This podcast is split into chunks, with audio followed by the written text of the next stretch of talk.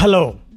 కానమూకు కథావచనం మోహనవచనం పరిజ్ఞాన హితభాండం శ్రోతలకు ఆహ్వానం నమస్కారం. చదవతగునెవరు రాసిన తదుపరి చదివిన వెంటనే మరువక పలువురికి వినిపింపబూనినా అది ఏ పరిజ్ఞాన హితబాండమవు పో మహిళ మోహనవచనమై విరాజిల్లు. పరిజ్ఞాన హితబాండం లక్ష్యం ప్రతివారీ సమాచార హక్కు ఆస్ఫూర్తితోనే. ఇప్పుడు వి రమణమూర్తి విరచిత అంశం. ఏ దేవుడు ఏ మతాన్ని సృష్టించాడు అనేటువంటి దాన్ని ఇప్పుడు మీ కానమోకు కథ వచ్చిన శ్రోతలకు మీ కానమోకు స్వరంలో వినిపిస్తాను. వినండి. ఏ దేవుడు ఏ మతాన్ని సృష్టించాడు? ఇక వినండి. అన్ని మత గ్రంథాలలో దేవుడు మనిషిని సృష్టించాడని రాయబడింది. మత గ్రంథాలకు మూలం మతం. మరి మతానికి మూలం ఏది? మతం కూడా దేవుడి సృష్ట్యా? పరిశీలిద్దాం. పరస్పర విరుద్ధమైన మతాలైనా సరే కొన్ని విషయాలలో ఏకీభవిస్తారు.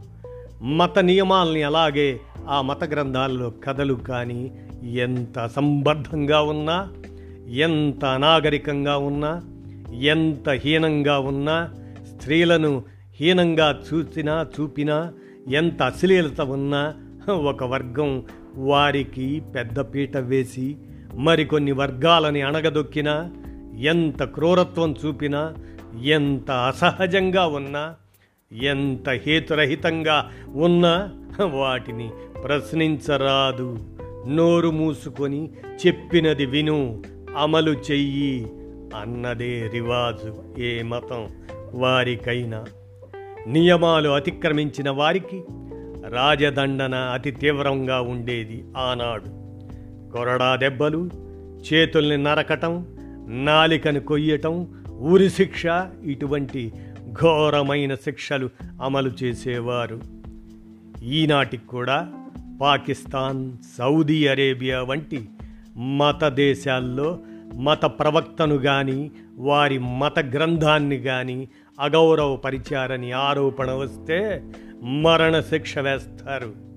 అలాగే ఇప్పటికీ ప్రశ్నకు సహేతుకంగా సశాస్త్రీయంగా జవాబు చెప్పలేని వారు వ్యక్తిగత దూషణకు దిగుతారు. ఇంకొక రెండు మెట్లెక్కి వెలివేస్తాం అంటారు. అయితే నిప్పులాంటి నిజం ఎల్లకాలం దాగదు. ప్రశ్నించకపోవటం అలవాటైతే కొన్నాళ్ళకు మేధాశక్తి తగ్గిపోతుంది. ఒకరు చేసినదే కాపీ చేయడం అది తప్ప స్వతంత్రంగా ఆలోచించటం సృజనాత్మకత తగ్గిపోతాయి. మేధావి అవ్వవలసిన వాడు సామాన్యుడిగా మిగిలిపోతాడు. సుమారు మూడు వేల ఐదు వందల బీసీ ఈ బిఫోర్ కామన్ ఎరా ఆ బీసీఈలో ఒక అతి ప్రాచీనమైన మతం సుమేరియన్లకు ఉండేది. తరువాత ఈ మతం అంతరించిపోయింది. దేవుడు సృష్టించిన మతం నశించిపోవడం ఏమిటి? సుమారు పదిహేను వందల బీసీఈ అప్పటి నుంచి వర్తమానంలో ఉన్న ఒక ప్రాచీనమైన మతం హిందూ మతం. అయితే కాల నిర్ణయంలో అలాగే మతం గురించి చాలా భిన్నాభిప్రాయాలు వివాదాలు ఉన్నాయి. మహంజోదార హరప్పాల్లో ఒకప్పుడు ఉండే మతం హిందూ మతం కాదు అని హిందూ మత గ్రంథాలలో కానీ వేదాలలో కానీ హిందూ అన్న పేరే లేదని ఇటువంటి అనేక అంశాలలో ఏకాభిప్రాయము లేదు. ఇక విషయానికి వస్తే హిందూ మతం అని చెప్పబడినది వ్రాయబడినది సంస్కృతంలో అది ఎవరికి మాతృభాష కాదు. సామాన్యుడెవరికి అర్థం కాని భాష మరి దేవుడు హిందూ మతాన్ని సంస్కృతంలో ఎందుకు ఉంచాడు?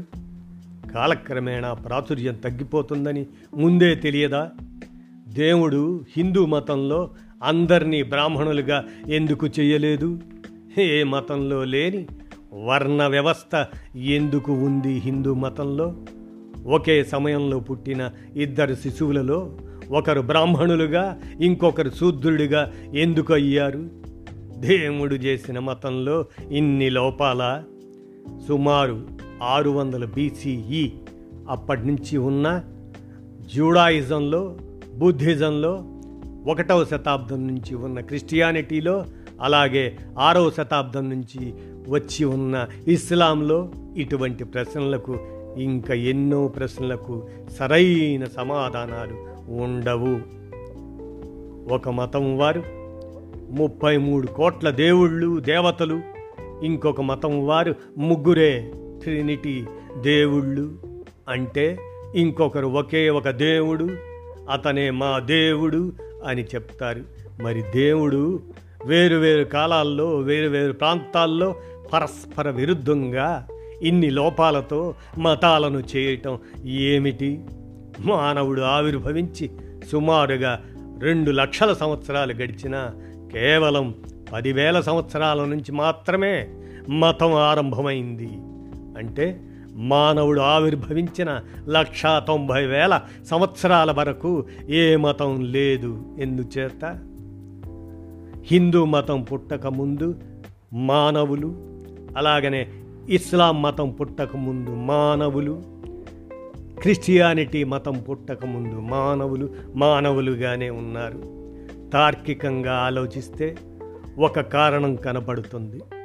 అప్పటి కాలమాన పరిస్థితులను చదువులేని అజ్ఞాన ప్రజలు ఉన్న వాతావరణంలో మానవుడు చేసినవే మతాలన్నీ అని ఏ మతాన్ని దేవుడు చేయలేదని అన్నది అర్థం చేసుకుంటే అందరికీ అర్థమయ్యే విషయమే. ఏ దేవుడు ఏ మతాన్ని సృష్టించాడు? అని రవణమూర్తి విరచిత ఈ అంశాన్ని మీ కానమోకు కథావచన శ్రోతలకు మీ కానమోకు స్వరంలో ఆలోచించడానికి వినిపించాను. విన్నారుగా? ధన్యవాదాలు.